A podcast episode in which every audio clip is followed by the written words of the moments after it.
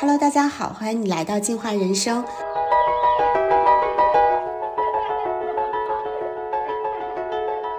我是创始人教练佳莹，今天是一期很特别的节目，我邀请到了我的好朋友，然后呃，可以说吗？曾经也是我的教练客户，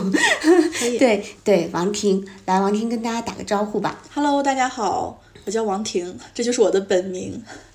嗯，对。然后为什么会想到王婷来跟我们一起录这期节目？是我觉得她身上有很多嗯非常不一样的点。那她是三十多岁。从 CEO 的这个角色上主动卸任的，她找我来做 coach，可能前面很大的一个部分也是为了协助她完成这个过渡。那大家都知道，今年其实整个就业市场的年头不是很好，很多三十加的人、四十加的人在发愁的是我怎么能保护住这一份工作。可是王婷差不多在一个 CEO 最好的年华上，三十多岁，然后主动选择说我我不做了，我想要奔赴另外一种生活。我觉得这是在这个大时代背景下非常特别的一种选择，所以我就很想约她一起去把她背后发生的这些故事，还有她为什么做这样的选择，做了这个选择之后又发生了什么，讲给大家听。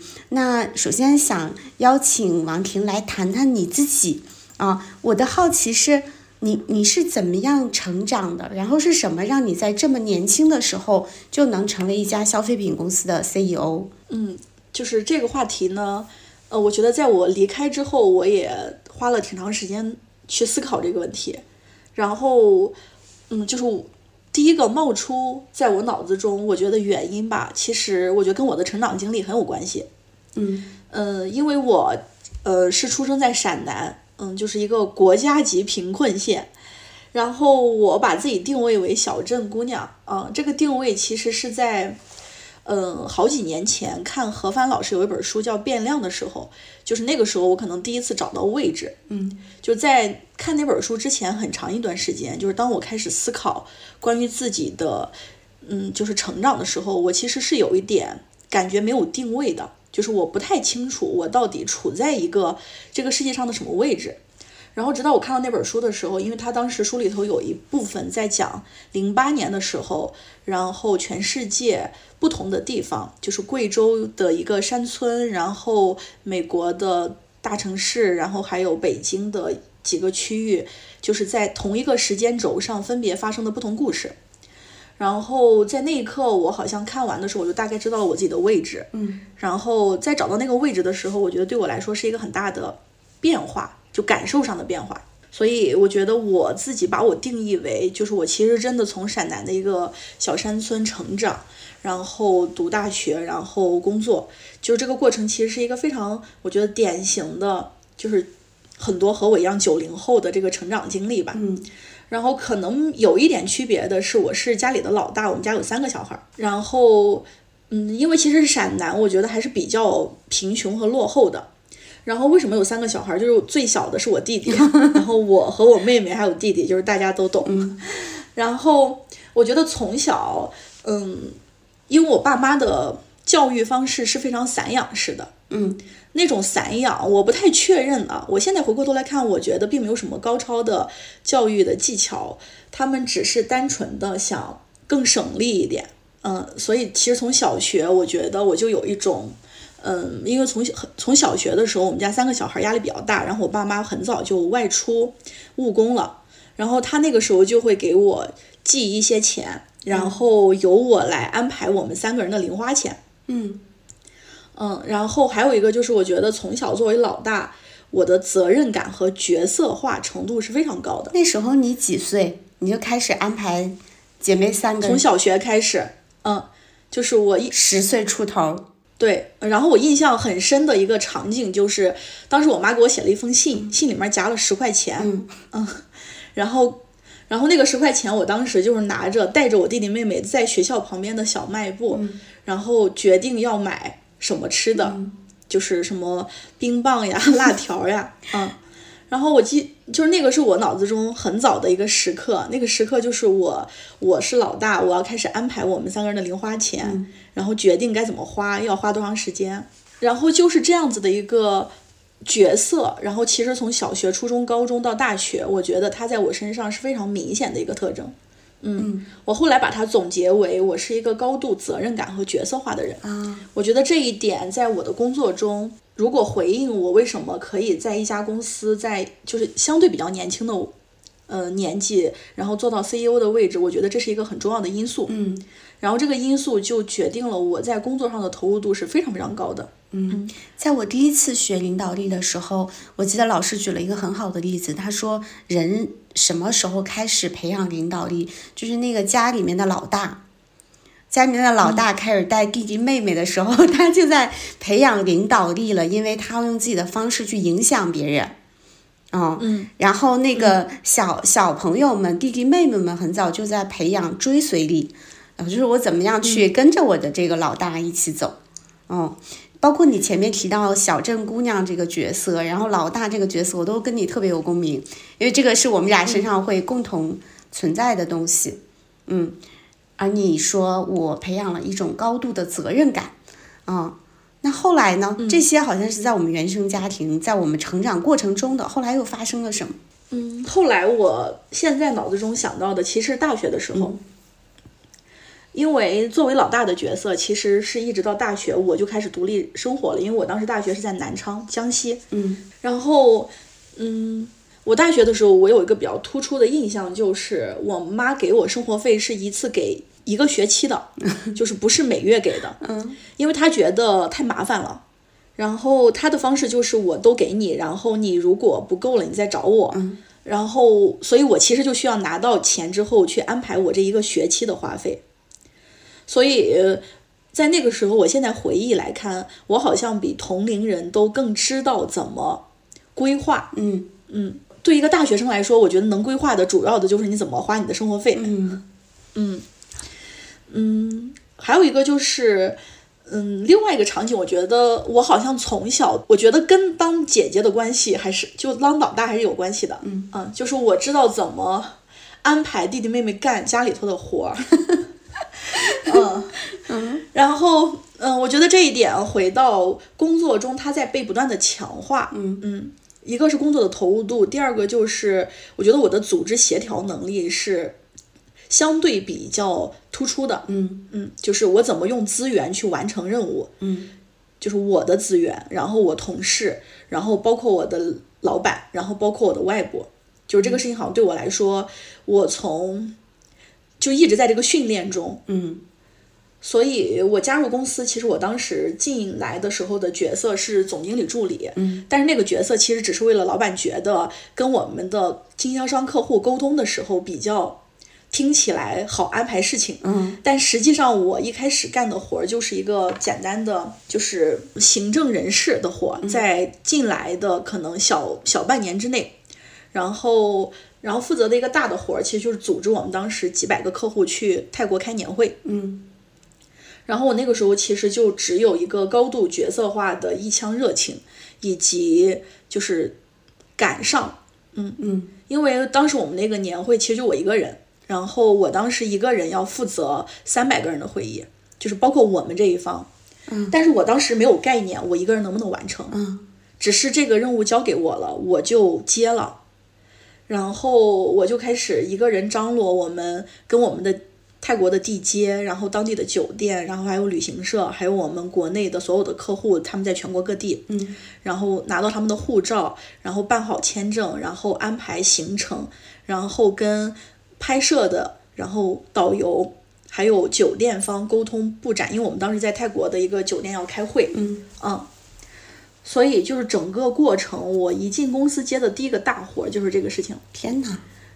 嗯，然后我就我当时还挺挺，就走着走着我还挺奇怪的，我说，哎，怎么好像我刚进公司只有我一个人，每天到八九点结束，就是其他，因为我们当时公司还挺小的，嗯就是其实是在一个才十几个人，然后这个活干的特别辛苦的时候，我当时心里的想法就是这个活干完就不能干了，啊，因为因为在泰国的时候，当时有个很崩溃的，就是在现场，因为你去国外办这种嗯大的活动，其实当地的人是非常难接受你的行程有变化的，嗯但是我们当时其实是有一个变化的，嗯，然后这个变化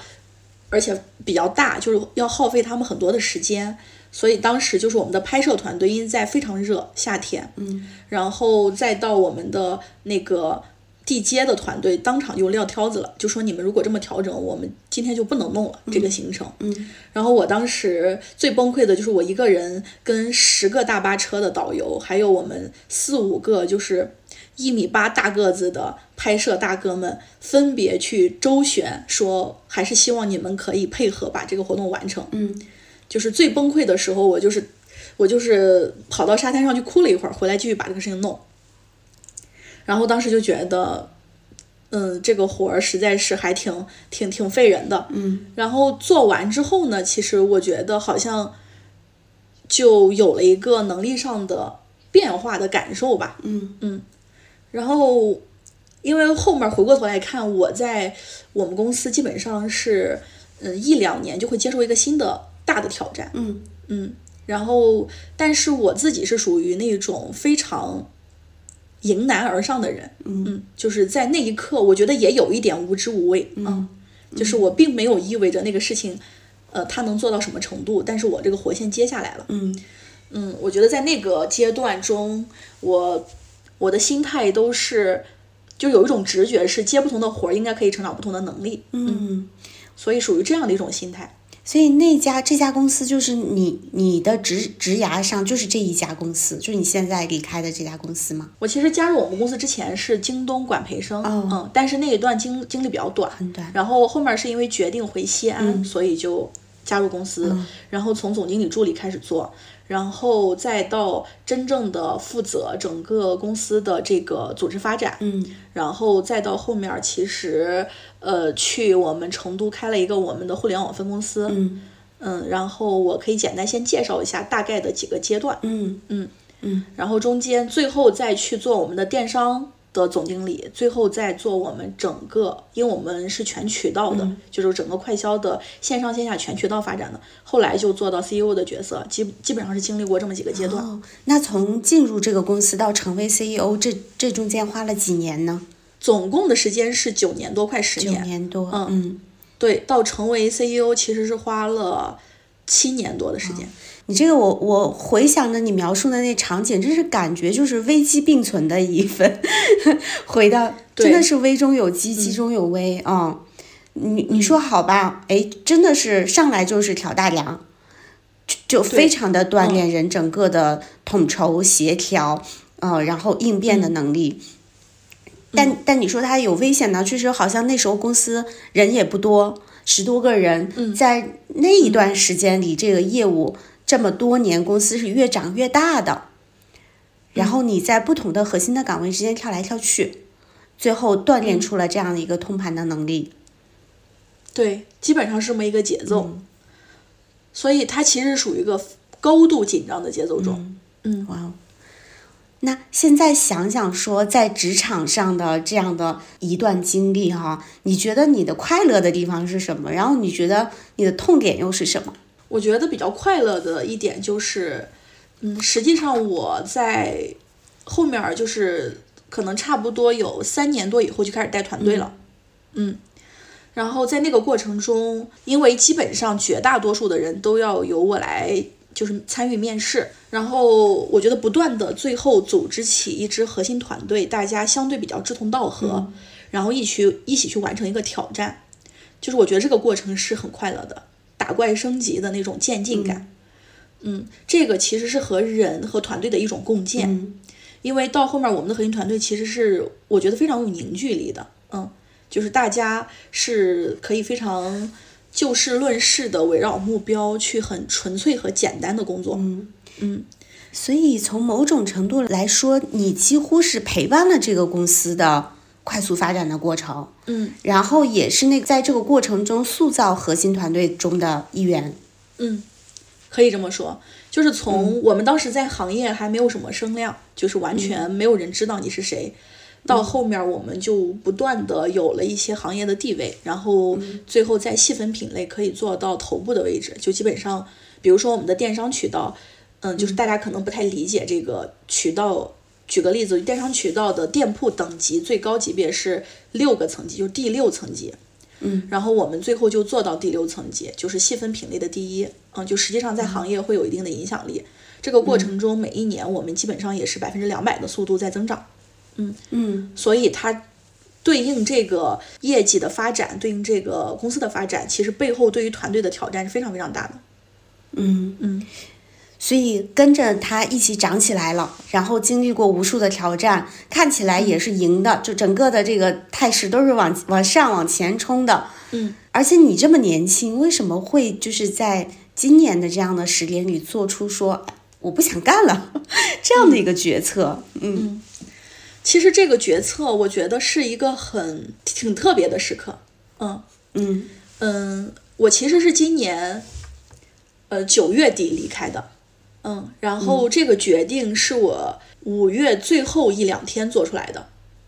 然后做出来之后呢，在六月初我就跟老板谈了。嗯其实时间很短。嗯，我为什么当时做出这个决定呢？我觉得我自己总结我的做决策的机制啊，我往往都是直觉驱动，然后逻辑验证。哦因为我今年其实是在我们就是一个我觉得非常成功的一次年终的呃经销商会议上。今年这个年终的经销商会议其实是我做 CEO 之后来主办的，然后这个会议我们都认为是史上非常成功的一次。然后呢，嗯、在那个会议上，然后我其实就因为我们的老板在讲我们的公司发展的愿景，嗯，实际上我觉得那一刻只是显现出来了，但之前我其实一直有那个感觉，嗯，就是他在讲我们未来的发展愿景的那一刻，然后以及他的整个的发心和他的整个的路径的设想的时候，当然这个部分它不是一蹴而就的，它是结合了之前我们的无数次沟通来的，嗯，然后在那一刻我就意识到了，从两个方面吧，就是一个方面其实是。嗯，他想要探索和走的那一条路，所需要的路径和方式和我想要的不同。嗯就是如果我们简单比喻成游戏的话，那是两种游戏规则。嗯嗯，这个是一个我觉得很，就是大家听起来可能觉得有点虚的东西啊。嗯第二个就是我觉得从能力判断上，嗯嗯，我觉得再往下走，他想要的那个蓝图，嗯，我的能力模型和他所需要的那个部分，我觉得匹配度没有那么高。嗯就是虽然这个点它还没有到来，但是我觉得在未来的三年之内应该就会到来。嗯就是这个是我自己对于能力上的一个判断。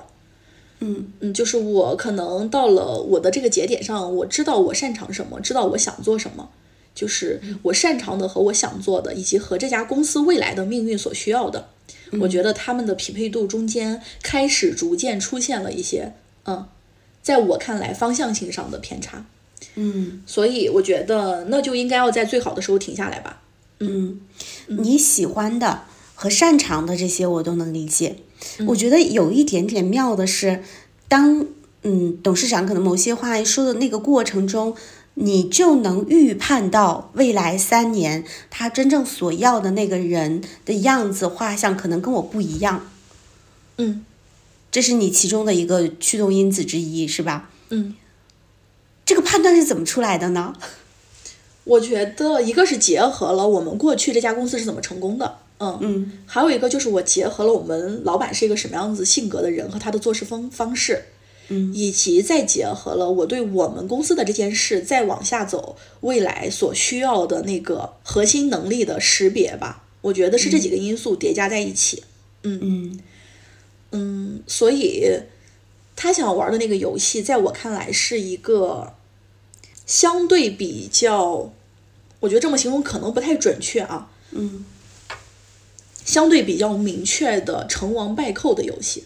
嗯在这个游戏中，它的搏杀所需要的和我想坚守的某些方式是有冲突的。嗯比如说，可能那个游戏是一个更以结果论英雄的，嗯然后掌握结果的人就掌握话语权，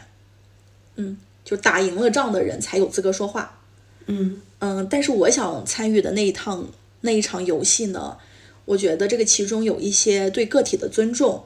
然后有一些更开放的，然后有一些更共建的东西。嗯所以这两种核心特质，它其实是有很很大的冲突的。嗯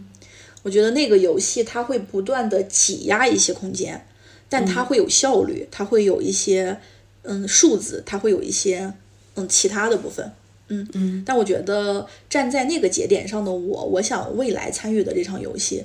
其实它的核心关键词是我刚才说的那些。嗯，那个节点是冒了那个念头，还是说就是基本上我就已经确定了，我就是这个念头出来就意味着我一定要这么去做了。嗯，我觉得那个念头出来的时候，就意味着我需要做出决定，因为我知道再往下走，它会挤压我，嗯，它会让我可能变得不是我，嗯嗯，因为我觉得这个回过头来看，也是因为我的高度角色化和责任感，就是因为在回过过去的这个工作过程中，我有一个。核心的东西就是我知道这个角色要求这样做更好，我就会这样做。嗯然后可能也是因为学习力各个方面都还不错，所以我觉得也的确打出了一些胜仗，嗯，然后的确团队的数字结果也好，团队的结果也好，也都还不错。嗯但是我很清楚，有一部分我内心的声音是被淹没的，嗯嗯，它可能核心会表现在我希望达成结果的方式和老板希望的不完全一样，嗯嗯嗯但在我希望的那个方式中，有一些我很坚守的东西，哦，所以这一段的时候，我所感受到那个画面是，其实王婷非常清楚，我有两个角色在身上，一个角色是我做的 CEO 这个角色，另外一个角色是那个真正的我属于我自己的部分。嗯，在这一些我所感知到的可能的未来的不一致，还没有这么重的时候，我会为了 CEO 的角色去让渡一部分我自己，但是在某某一个节点上，我自己的那个角色也说，就这儿，就到这儿了。嗯， 不能再让了，我要去服务我这一部分了。嗯嗯我觉得对我来说，我可以让渡一些没有那么重要的部分。嗯嗯嗯，这个其实就是我我理解的我的核心价值观吧。嗯嗯，就是我很信的东很多东西，嗯然后我是需要守护那个信的。嗯当然，它不一定是完全冲突的，但是它在可能我之前的这个游戏中，它是有一些冲突的。嗯嗯嗯，OK，嗯这核心价值观是哪几个词呢？你觉得？我觉得首先有一个很重的词是尊重，嗯这个尊重就是我更想做和个体的这种，就是就是我尊重每个个体的差异性，然后我也尊重每个人的这种知识，我也特别希望在这种共建的过程中，每个人的价值都可以最大化。嗯但实际上，在一个商业的规则里头，追求快速的效率和结果的过程中，其实个体的很多东西是会被淹没的。嗯然后因为我们要服从于这个规则，嗯，而这个规则要求我们怎么表现，我们这样表现效率是最高的。嗯我觉得这个的确就是一种，它它规则之间的某种冲突性吧。嗯，这像是一种转型啊，像是一种换要换航道了的感觉。对，有一点，嗯因为我会觉得说，可能在我三十岁，我九一年，我今年三十二岁，然后我觉得在我可能二十多岁的时候，我我是一张白纸，然后我的成长方式是不断的去积累对这个世界的理解，积累我的现实世界生存的能力。然后，这是我这个阶段的成长方式。嗯然后在这种成长之下长出我自己。嗯，就是我去不断的思考和回应，我到底是个什么样的人，我到底想过什么样的人生。嗯然后到我三十多岁的时候，我觉得我开始有一些力量，然后去识别我想要什么的时候，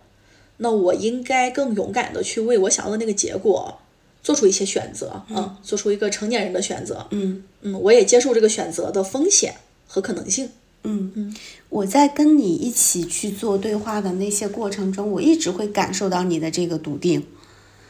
但我其实一直有一个很好奇的问题，就是做一个这么大的转型，而且你没有去寻找第二份工作，或者或者就已经铺就好第二份事业，这个过程中有犹豫过、害怕过，或者是接触到各种各样阻力的时候吗？首先，可能常见的阻力是家庭吧，嗯嗯。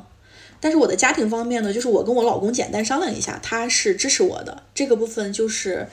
就他的支持是你想做什么决定都可以的这种支持，嗯嗯。然后我的爸妈这个部分，我其实是通知他们，嗯嗯，就是我不会跟他们商量，所以也没有什么阻力，因为他们还没有机会表 达。嗯嗯嗯。然后其他的，我觉得可能就没有什么显性的阻力。如果从我自己来看，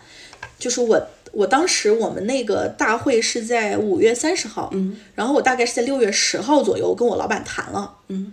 嗯，他也非常意外，因为他觉得就是刚刚都开始变好，就是相当于我做了 CEO 这个角色之后，把各个关键的问题就是捋的已经渐入佳境啊、就是有一些破局了。嗯他就非常意外。其实我们沟通了很久这个事情，然后其实相当于六月提出来到九月底交接结束，就是经历了四个多月的交接时间。嗯然后后面就是时不时的再回去做一些善后的工作。嗯嗯，在这个过程中，他肯定不是完全没有恐慌的，就是对未来的恐慌。因为我算是裸辞，我其实没有做下一份的工作准备，嗯但是那个恐慌在我这儿可能不太重，嗯因为我我我只想了一个关键问题，就是我发现当我得到 CEO 这个位置的时候，和我失去它的时候，我都没有那种很强的得到感和失去感。嗯嗯，那我可能通过这个信号，我就知道了，我并没有那么在意，就是这个身份。可能唯一会有一个小小的，我觉得比较不能叫恐慌，比较尴尬的点，就是在于，哎，就是我觉得社会身份对人的重要性啊。当你失嗯去这个角色的时候，比如说你可能，哎，我十一月的时候我就要去参加一个上海参加一个学习，嗯然后我就有点不知道怎么介绍我自 己，嗯嗯，然后我就在想说，哎，其实社会身份给人带来的安全感，它可能是这个层面的，嗯但是那个角色，嗯，我我没有那么舍不得吧。嗯，你有担心过钱的问题，然后以及圈层的问题吗？嗯，这个问题我还真的想过。嗯首先，我不太建议大家就是完全裸辞啊，因为我肯定还是留足了半年的，嗯，就是安全边界的，就是钱上的安全边界的。嗯，然后圈层的那个问题我，我我没有担心。嗯嗯，因为哎，这个问题就回到了我其实挺想分享的一点，就是因为我很喜欢的一个人力学家叫项彪老师。嗯嗯，然后呢，前几年我看过他的一篇文章，我很认同这个观点，我觉得这个观点可能刚好可以回答你说的这个圈层的担心。嗯我在看《变量》那本书找到自己的位置之后，我就已经某种意义上认命了。嗯，那个位就置，是我刚还想问是什么？就是小镇姑娘吗？对，嗯，就是我知道了我的我的我的家庭，嗯，嗯在我出生的那时候和我的能给我提供什么，嗯然后我觉得刚好结合我看到的《变量》这本书和向彪老师的有一篇文章，那篇文章的名字叫《认命但不认输》，嗯我就给这个问题找到了一个很好的解，然后我完全就是 buy in 这个观点，嗯，就是我完全认同这个观点，所以这个问题对我来说它就不是个困扰了。那个，首先我先说一下向彪老师那个观点他是怎么讲的啊，嗯就是他比较建议的一种人生态度，就是认命但不认输。怎么讲认命呢？认命就是每个人来到这个世界的时候，就有一个你在这个世界上的位置，嗯这个位置它受你所接受的教育、你的原生家庭和你个人的后天努力决定了。嗯就所以我知道我的位置就是我作为一个来自于陕南贫困县城的小镇姑娘，我绝不可能取得那种惊天动地的成就。嗯，当然这么说有点武断啊。嗯啊。嗯，就是我们还是不能就是放弃个体的某种奋斗的可能性，但在概率上来说，我知道我的命的顶格是什么，天花板是什么，嗯就是我认这个，就是我不会拿自己去和一个出生在嗯北京海淀区，嗯，父母都是什么样子的这种啊孩子来对比，嗯，我们未来的可能性，嗯嗯，因为它是资源，然后是你的学识、是你的环境、是你的综合来决定的。嗯嗯，就是在这一点上，我也没有什么自卑的。嗯，我只是说我客观的认识到这个现实，所以因为我知道了那个天花板在什么地方，所以我不认输，就是我每一步都会努力的去让自己变得更好。嗯嗯。而在这个人生态度背后，我可能就不太会在意，就是我圈层的变化也好，或者是我当下有什么所谓的那种成就，嗯或者社会社会身份，就是就是我没有那么在意那件事。对我上也好，我下也好，对我来说，我感觉差异不大，或者圈层本身就不是问题。我觉得圈层它只是你取得成绩的外在显性化，但它背后其实是你的人生态度，你会。你阶段性想要什么？你为你想要的付出什么样的努力？然后你取得的那些东西被世人认为你到了一个什么样的圈层？那些东西我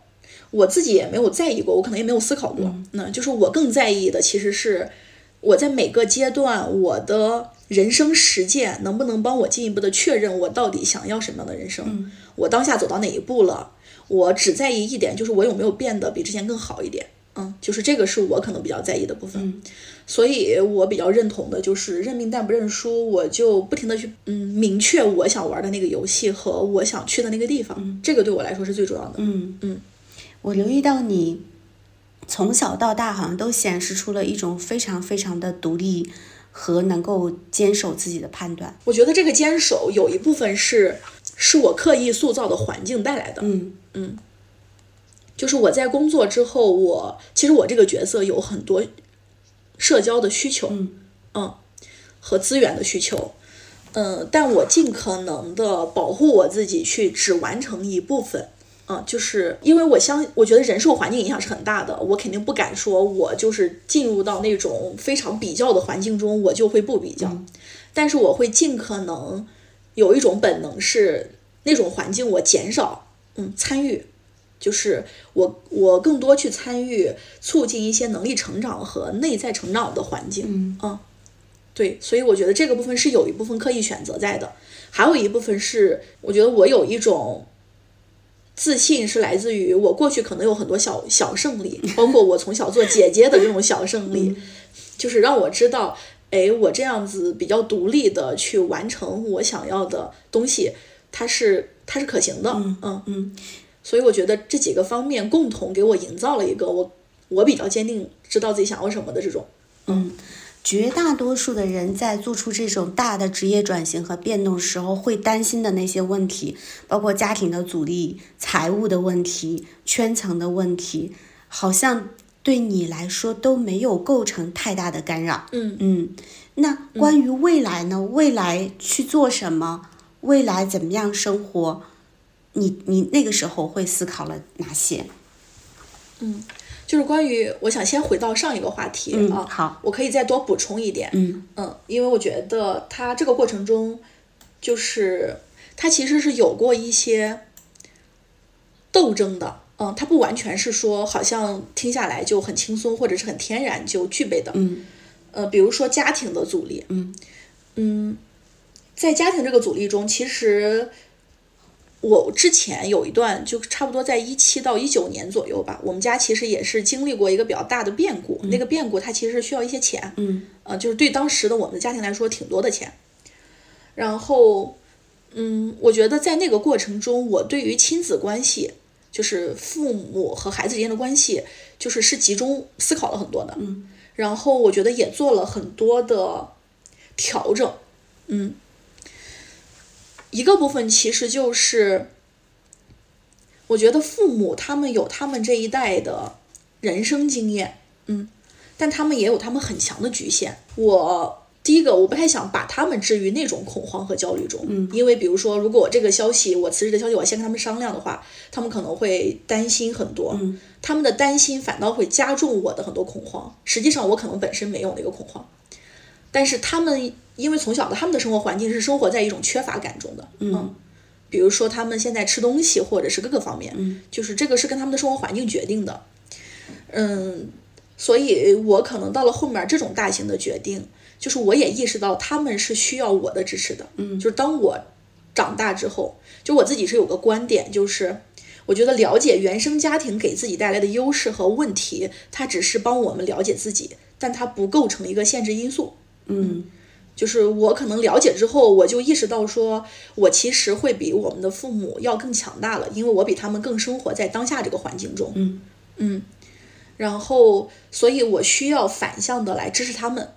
这种支持，我可以从我给他们中获得他们对我的稳定的支持。他们只需要稳定的在哪个地方健康，嗯嗯很好的生活就可以了。嗯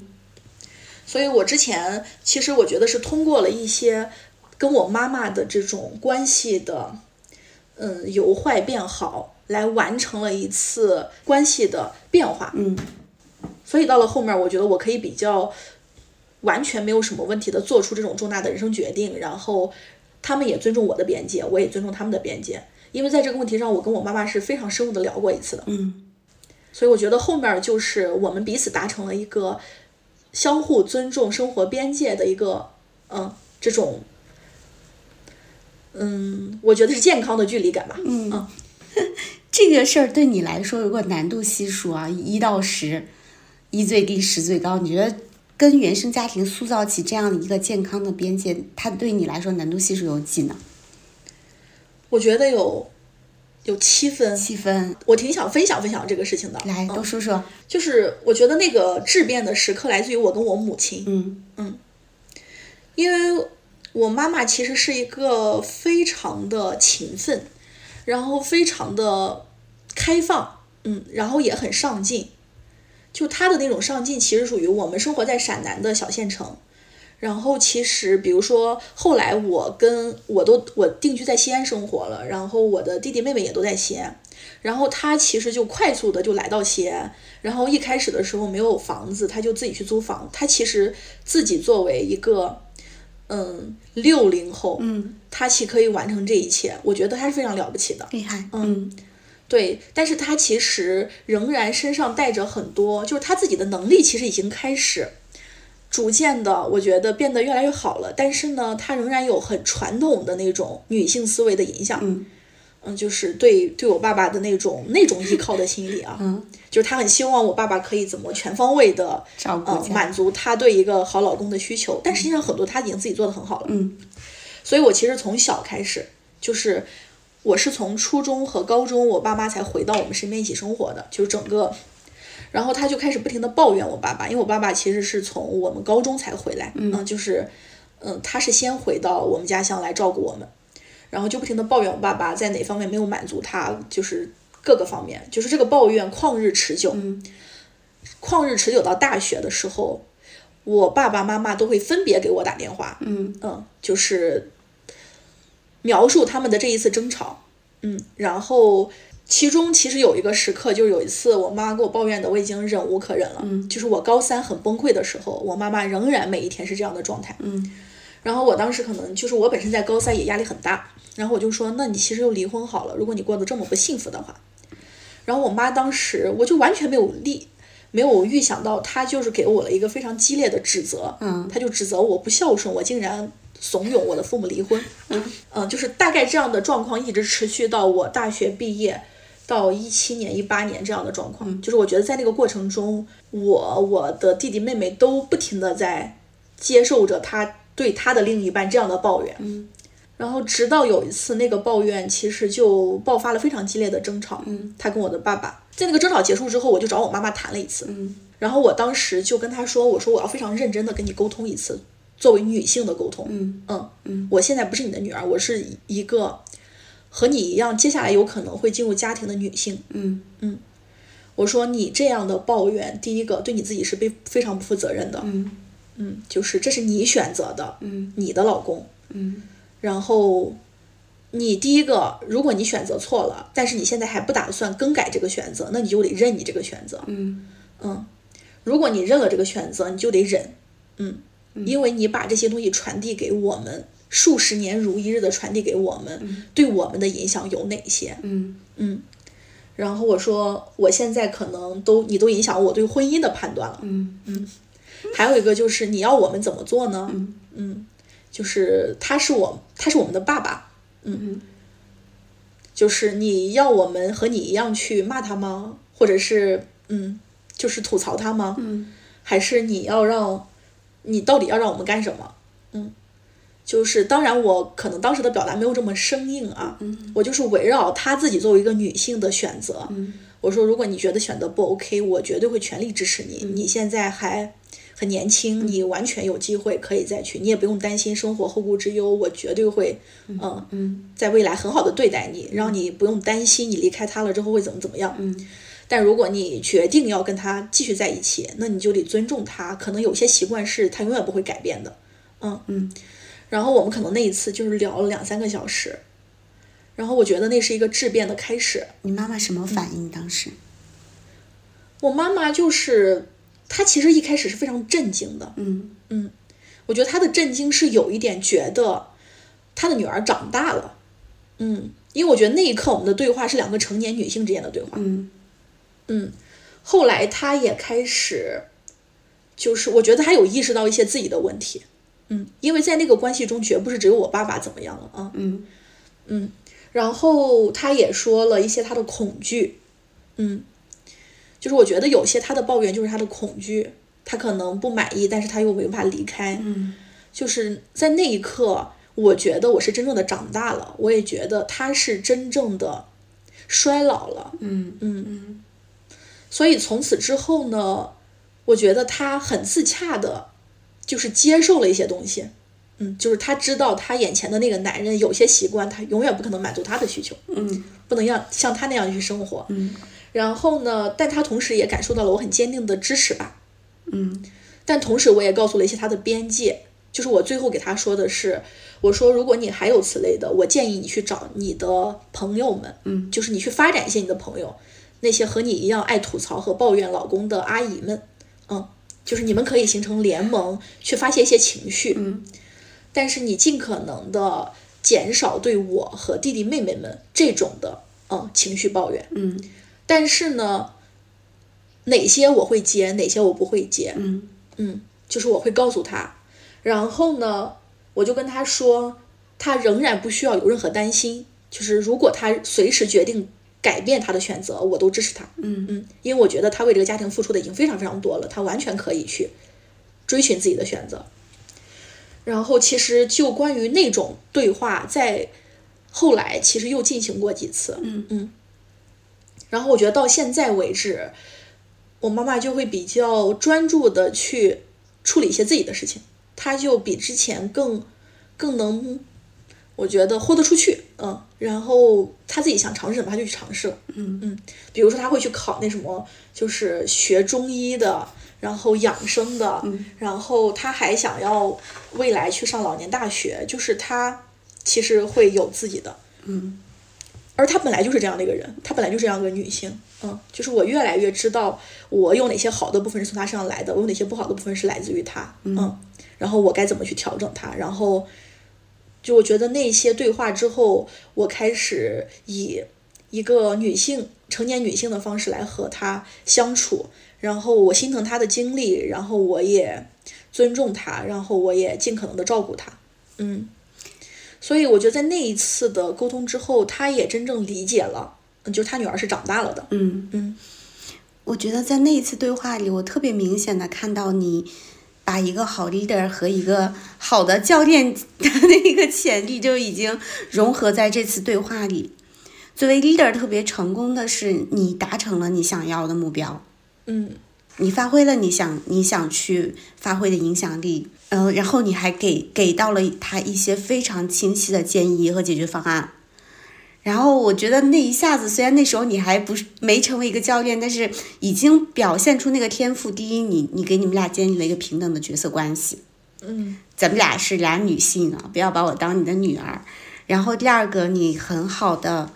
去带她做了一次课题的分离，就是你在你的这个妻子的角色上的课题和投射在家庭关系中的这东西，你给她做了分离，然后你还很好的去。协助她创建觉察，就这这个事情对孩子的影响是什么？对于你未来的影响是什么？那背后他可能当时没有看清楚的东西是什么？你你你真的好神奇啊，好绝！那时候是你二十几岁，哦，应该是在一七年、一八年左右吧。嗯，啊。二十六七岁。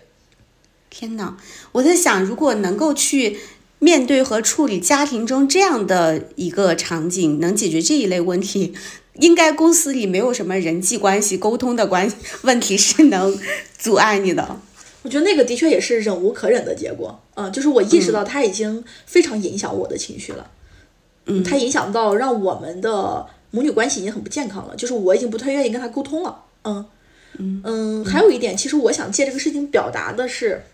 因为我身边有很多朋友其实是处在一种比较糟糕的这种亲子关系原生中，家庭，然后我看到他们身上的枷锁和，就是一部分其实是来自于说，明明他们已经可以了，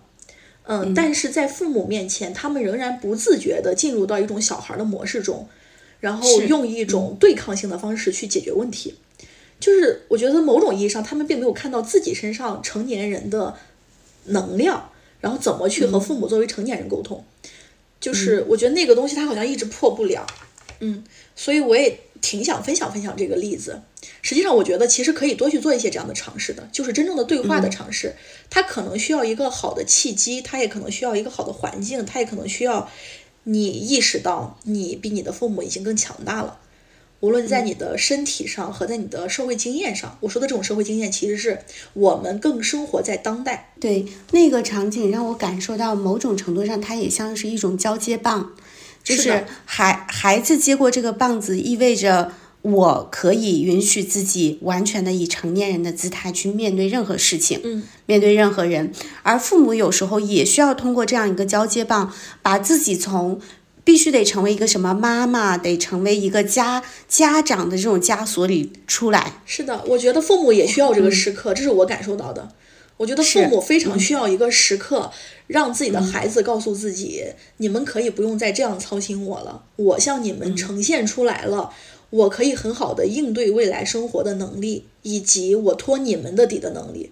我觉得他们是需要的，他们是很辛苦的。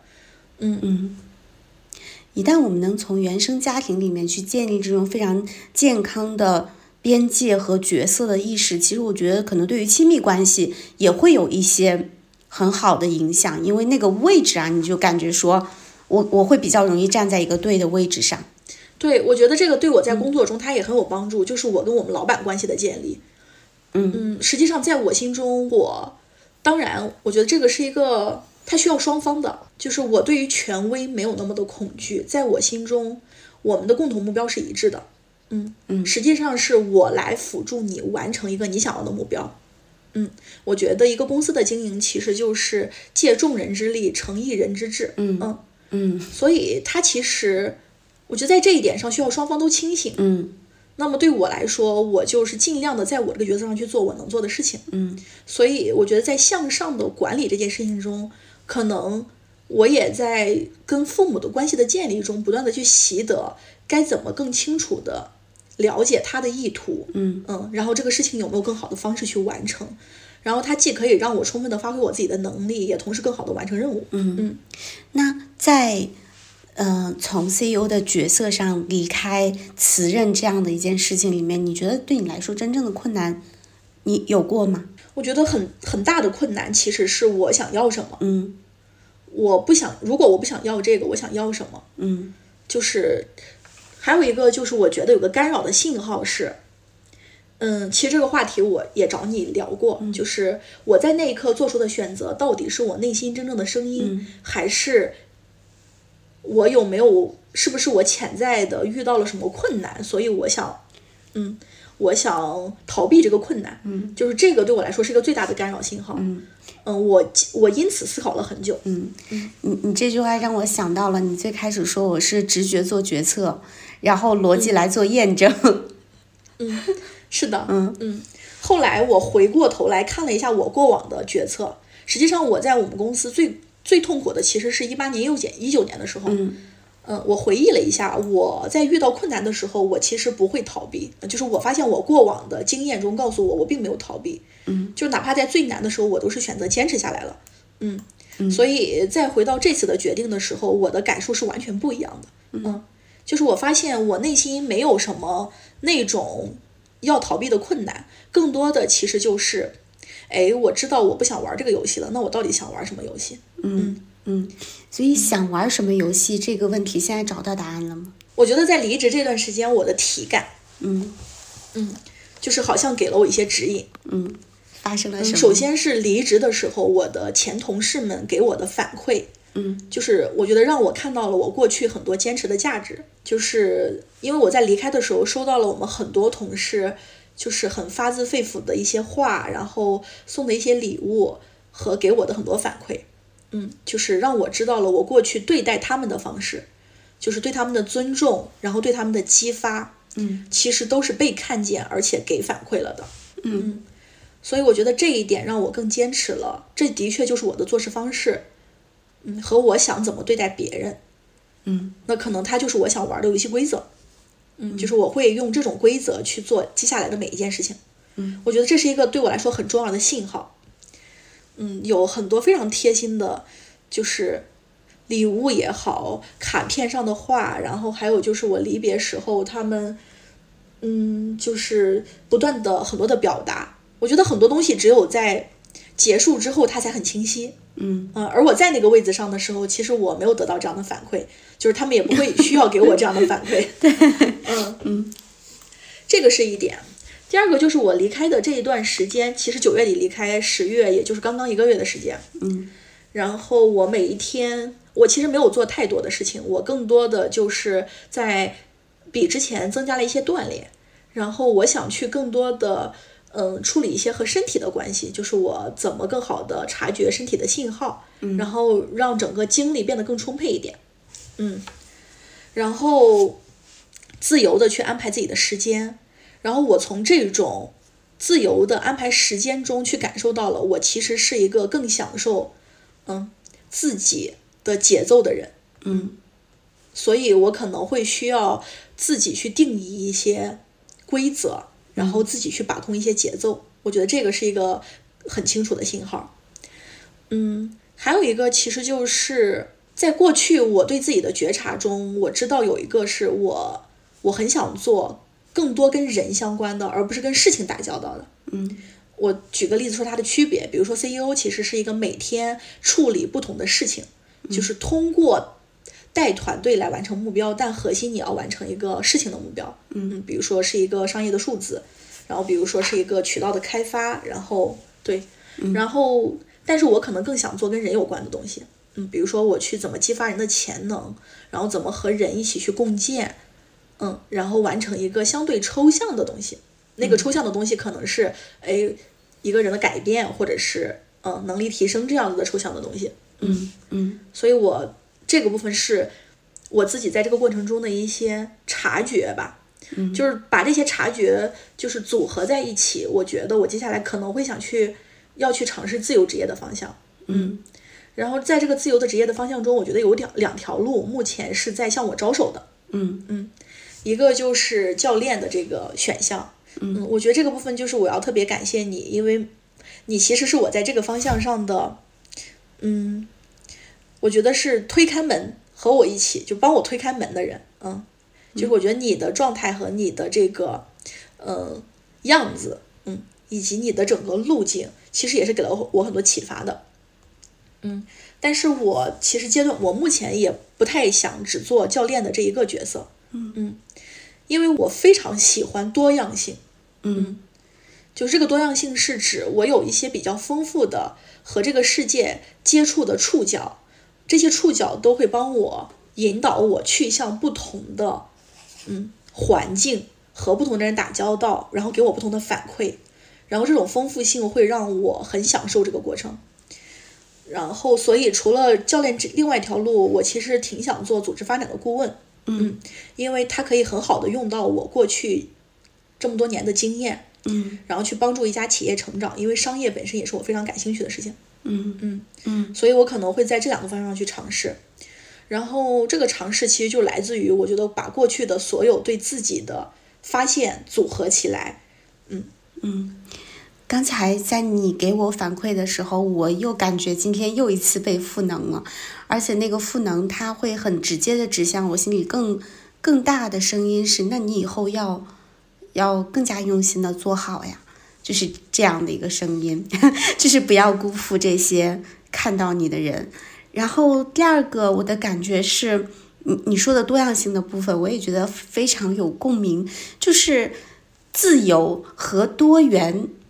和丰富多样性这两个词，我发现他们经常是成对儿出现的。嗯，嗯，它就很有意思，就是好像是说，诶，在打开很多空间，也在更深度的遇到自己身上的那些面相，以及和世界的关系。我的第三个感觉是，我觉得现在好像对于你来说，就是刚刚推开一个门或者一个窗，然后你看到了近在你眼前的这两件事儿，但未来的那个途径会是怎么样？我觉得它有可能还会经过很多的演变，嗯，嗯，就是那样的一个直觉的感受，嗯我我有我也有一种直觉，就是，嗯，我觉得过去社会给了我们很多规训，这个规训它有一些一成不变的职业路径，比如说，嗯，你要在一个行业深耕多少多少年，嗯，然后你要你必须非常谨慎的选择你的每一段，嗯然后你最好确保他们之间有关联，然后嗯，就是才能怎么怎么价值最大化。嗯我觉得这些东西它其中有一些有道理的部分，这个部分就是指，我觉得在一个行业里头，可能它需要一定时间的刻意练习，才能让你掌握对一个行业的了解。嗯，但是我觉得它又是比较表浅的东西，因为它不太告诉我们你在哪儿。嗯，嗯就是它只告诉你规则是什么样子的。嗯，嗯但是它不告诉我们我们如何发现自己，怎么最好的和规则结合在一起，来让我们的价值最大化。嗯所以我觉得脱开你个体的这种特殊性和你对个体的能力识别和对个体的这种初心的发现，单纯去说规则本身是很僵化的东西。嗯这种僵化在我看来，它是一种很挤压人的单一性。嗯但是我希望的那种丰富性和多样性是指，当你发现了你自己想做什么，嗯，就是你不断的去清楚自己内心的信号的时候，你会发现你是很灵活和自由的，嗯因为你会从根本上找到可能各种职业之间的逻辑关系和他们之间的核心连接。嗯在这个核心连接之下，我觉得一个成年人一定需要持续的去学习和成长。嗯嗯，你整个人会是很鲜活的。所以在那个时候，你会没有那么多的限制，因为你找到了一个很核心的东西，它可以让你帮你打开不同的门。嗯但这些不同的门完全不是莽撞的，随意去推开它，然后探头看一看，嗯而是你带着一个你自己的定海神针，嗯然后走进一个又一个的门里头。你在走进去的时候，你就知道你走进那个门面对的是什么，你可以怎么用好你这个定海神针，但是你又可以怎么再给自己增加很多的盔甲和武器。嗯，这个定海神针指的是什么呢？我觉得那个定海神针指的是自己的。如果我们说大一点，我觉得是一个人的使命；如果说小一点，其实就是你更想要什么样子的人生吧。嗯我觉得那个东西它会指引你。嗯，我其实想到跟你这场谈话，我昨天突然很想跟你探讨的一个点，就是我也会有这些方面的困惑，就在于。诶，我觉得那个大的方向和每天日常的那个状态，其实我都是知道的，但有时候我就会陷入到一些对自己的质疑，这些质疑可能跟外部规训也有关系，比如说，你是不是应该去把事情做大？嗯嗯，不只是做一个自由职业者，你是不是应该去招更多的人，把事情做到更大，做到更有影响力？嗯，你是不是要用某种方式去打造自己的声望？我自己的感觉是，我在自由职业的早期，我会很反感和排斥。那个时候，我觉得我重要的是说，我想自己定义自己的人生，我想去做我自己喜欢且擅长、我觉得有意义的事儿。但当我做了自由职业三年、四年的时候，我会有时候我质疑自己的声音会变成：你这样是不是太图舒服了？嗯你这样是不是在逃避一些更大的发展的可能，更大的嗯发展自己人生潜力的可能？我大概明白你的意思。哎嗯，你怎么但我反看？倒有一种，我在这个阶段，我反倒有一种和你很相反的感受，嗯，挺奇怪的。看，我发现在我之前工作的时候，我对于要做第一没有什么感觉。嗯嗯，因为我觉得那个路径它不是我很喜欢的路径。但是我现在作为自由职业的时候，如果说在教练和顾问这两个方向，我非常想做第一。嗯我想做第一的原因是因为我很相信这件事情的价值，嗯然后我很我很想让更多的人，就是我想表达这个价值。嗯因为我知道，如果我可以做第一的话，那我就可以让更多的人看到这个价值，就是我想去呼喊，嗯，我想去表达，我想去影响。但那个影响呢，我也我不在意最后是不是第一，但我希望越来越多的影响更多的人。嗯但实际上，你回到商业的设计中，你想影响更多的人，其实就会意味着你你你的规模越来越大，对，嗯所以我觉得反倒是因为我我自由了，我就更想要了。嗯，那个更想要，其实就是刚我刚才说的那个部分，嗯嗯，就是因为你在做你自己认同、非常认同的有价值的事情的时候，他会给你不停的正反馈，嗯，然后以让你的那个初心变得越来越大。嗯，我感觉是这个样子的。所以如果就是说事情是朝着这个方向发展，你不排斥以更加规模化的方式或者是组织化的方式来去做这件事儿。是的，嗯，我可能很愿意在前期和组织和一些组织去合作，去让这件事情的效果最大化。因为在我很想做的这个方向中，我也非常在意，嗯，怎么价值最大化。怎么价值最大化？我可能自己会有一些公式，就比如说我脑子中的公式，这个公式就是，哎，如果因为我只借助自己的力量，我肯定是很难的，它很慢，嗯嗯，但是如果我可以借助一些同类型的组织和群体的力量，我们可以一起来完成这件事情，把我们共同信任、相信的那个价值，怎么把它放大的话，那我觉得它可以更快的达到那个结果。但那个结果不是说我个人的成功，嗯，它其实是我相信的那个价值的最大化。嗯，嗯，哎，所以真的是要找人聊。你说到这儿的时候，我就发现我其实可能嗯排斥的，或者说有一点点抗拒的不，并不是规模化本身，而是如果规模化之后会对我的自由边界产生多少影响。但那个其实有可能它。它有可能是个伪命题，有可能是一个真正需要面对的，但面对的时候，恰恰可能也是再一次去验证，呃，真正的价值观是什么。是的，嗯，我觉得，我觉得这个方向，比如说你做自由职业，你做高管教练，然后如果你做到了，比如说全国第一，或者是全世界第一、啊，我们随便畅想，举个例子，嗯嗯，我觉得在旧的商业规则里头，我们会有一些惯识，就是认为规模越大，个体的价值越被消解，嗯然后越来越工具化，然后越来越只追逐效率，只追逐利益。我觉得这都是旧的商业规则之下的语言体系。嗯嗯，但本身我们在做的就是一件新的事情。嗯这件事情它一定也遵循一些商业的基本规律，比如说你的团队越来越大的时候，对管理越来越有挑战，越来越复杂。但是如果这件事情本身很有价值，那它的路径可能可以被重新定义和设计，它也有可能会有一种新的规则出来。嗯而这个规则它可能会导向一个新的结果，然后那个结果它不一定完全等于规模更大化，但我觉得核心仍然是用户价值最大化吧。嗯嗯怎么用户价值怎么最大化？我觉得这个可能是跟人有关的事情，最主要要去思考的。比如说我做快销，我快销要的是我把货卖给更多的人，嗯然后但实际上我会认为接下来的这种商业经营也好，它都会回归到很根本的用户价值，对各行各业来说。嗯嗯，因为你只追逐规模，背后没有用户价值，它这件事情是不成立的，或者它成立时间会很短，嗯，因为它没有持续性。特别开心。我就刚才在听你讲的过程中，我就会很开心于中国的教练圈儿又多了一位像你这样的人，我觉得其实是蛮蛮稀缺的特质，而且我觉得那个发心是非常非常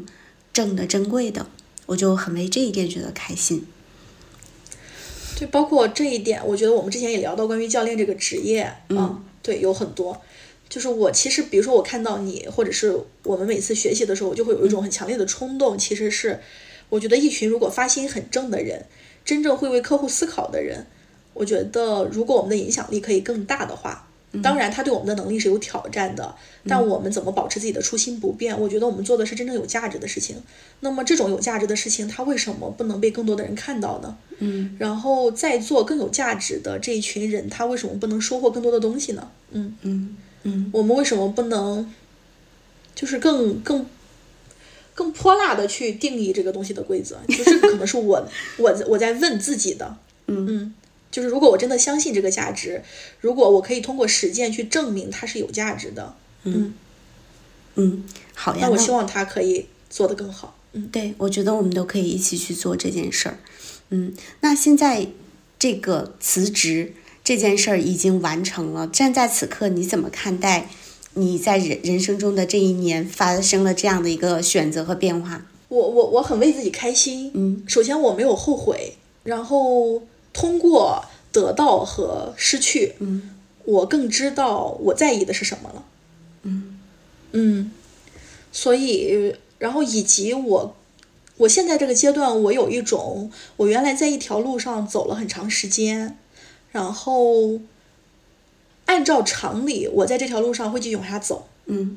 它其实是更确定性的道路，但我好像稍微拐了一个弯儿，然后走到了另外一条路上。但是那条路上，我觉得我未来要推开的那个大门是一个更立体和更丰富的，嗯和我更有冲动去探索的一条路。就是我此刻的感受是这个样子的。嗯可能我仍然需要做很多准备，这个准备是能力上的，是心态上的，嗯，是对于他可能有的自由职业有可能的风险和嗯问题的准备的，嗯，但是我觉得此刻我是挺有勇气去应对的，嗯嗯，哎，我想听你一些可能正在面临类似抉择的，嗯，小伙伴们提一个问题，就是我留意到，其实你这个选择一直是非常坚定，而且，嗯，你也做了很多的准备，呃，各种方面，然后你就很勇敢的迈出去了。其实它的整个决策周期到实践周期都并不长，五月底到九月。但是我真的见到很多年轻的朋友，或者是中年在面临转型的朋友，他们是心里心心念念的有这个念头，甚至也面临着一些现实的这个嗯压力，但是迟迟迈不出来那一步。就是对这种情况你怎么看？甚至有时候我感觉他们就是他很想命运中突发一些什么事儿，嗯、让他转了，那他就转了，但他很难自己做出这个决定。嗯。嗯，你对这种朋友你会怎么看，或者有什么建议可以给到大家吗？因为我发现这个情况在我身边也挺普遍的，嗯嗯，我辞职的时候，我的一个闺蜜就开玩笑说：“你是我们身边唯一一个喊着辞职就辞了的人。嗯”嗯，就是，嗯，我觉得首先我建议大家先问自己一个问题，就是你，你为什么想要辞职？嗯，因为我发现很多人就在辞职的漩涡中停不下来，或者是一直在打转。嗯，但是大家再往后走一步说那我问问我自己，我现在为什么想要辞职？就什么原因让我想要辞职？我觉得它背后我看到的大概率有可能有几个原因啊，嗯就是有一些人可能因为就这个工作他没有那么喜欢，也很繁杂，然后阶段性有一些情绪，嗯，那可能就会把辞职挂在嘴边，也有可能是。就是我觉得第二种是我目前看到比较多的，就是他的职业路径正在面临一个比较大的爬坡或者是困难点，嗯嗯，然后但这个困难点无解，嗯，或者是在他那儿目前还没有看到解，嗯所以辞职就变成了一个选项。嗯因为我也面试过，就是几百个、上千个人，嗯，就是我会发现这种情况在过去他们的这个工作的这个变化决策中是很很常见的，就是当下。当然，我说的这种困难不是那种系统性的你解决不了的困难啊，而是个体的一些啊。嗯，就如果是系统性的解决不了的困难的话，那我是建议尽快的去调整，就快速的去做决断的。但是我说的是种个人的，可能他比如说，嗯，有一些很很有挑战性的任务，我觉得这也是一种可能性。还有一种可能就是他真的非常不喜欢，但是出于现实的部分，他又不能快速的离职。嗯那我觉得我会建议大家先去问一下自己，为什么想要离职？嗯，就是把这个原因尽可能的搞明白、搞清楚。嗯，因为我觉得背后的原因出来了，你的解法自然就明确了。比如说，如果你是遇到了很大的困难，那其实很多时候你可以打开自己去求助。那它可能对你来说就意味着这个困难背后是一个很好的机会。嗯，如果你是非常不喜欢，它已经很消耗你了，但是你可能因为家庭或者是有很多舍不得的这个部分，那我觉得你就得再问问自己，你到底想要怎么，就是过你的生活，因为你选择一种工作就选择一种生活方式。嗯，但是我觉得也不要太莽撞的，就是裸辞，因为就是还是需要考虑到你的经济上的安全边界，然后以及你下一份的职业的规划，我觉得可以至少有一些决断出来。你可以比如说边做着边去，嗯，发掘你下一份喜欢的工作是什么，嗯，然后逐渐的为它做一点准备。因为现在我觉得，如果这个经济上的安全边界没有的话，人整个人是很慌的，很多时候在慌乱的情况之下会做出很多错误的决定。嗯，所以我也不太建议大家非常莽撞的，就是裸辞。嗯，嗯，好，那我们今天节目快结束了，还有什么特别想跟听友们说的吗？我我我会还是因为这是我比较相信的东西啊，我也很想分享给大家。但是我觉得每个人的选择都是很多样的，嗯就大家大可以按照自己的选择去生活。但我我很推崇和我很认同的一种生活方式，其实是，嗯，不用太在意太多的外界的规训和声音，嗯就是还是回过头来听自己的声音，因为我们生活在不同的阶段，我们就会有不同阶段的社会规训。嗯然后我们如果被裹挟了这种游戏规则中，嗯，很多时候我们可能都逐渐偏离了自己本来的声音吧。嗯嗯，所以我还是比较建议大家多去觉察觉察，多去听听自己内心的声音。哎，我特别想请你跟大家分享，我们上一次上课的时候，你你有一段写给自己的宣言。哦，好呀，这一段宣言当时，呃，是我们在一个课上，然后王婷，我们在这个课上去每个人去给自己写一段宣言，然后王婷的这一段宣言出来之后就，就全场为之震撼。我也发给你了。 我觉得除了在这个课上，我也写不出来了。来吧，这是送给我自己的一段话，嗯，当时我们课上是要送给自己的一段话，所以我当时就写了这段话，嗯，然后我也把它分享给大家。我看见你已经告别了一场被他人定义的游戏，我想为你的勇敢送上由衷的称赞与欣赏。接下来的旅途，你将踏上对自我理想世界的探索和追寻。我建议你保持耐心，因为自我将永远流动，正是流动才迷人。我建议你全力以赴，因为全力以赴才精彩，才有更多有趣的体验。我提醒你小心，因为这两种游戏总是交织着，需要小心区分。最后，我祝你享受，因为享受就是游戏的意义。这首小诗送给大家，希望我们都能够感受到生命中的这一份追寻、流动、全力以赴带来的精彩。今天的节目就到这儿了，如果有想跟我们的嘉宾沟通的，可以在聊天区里打出来。谢谢大家，嗯，谢谢大家，拜拜。拜拜。 I have a feeling that we'll repeat this evening. So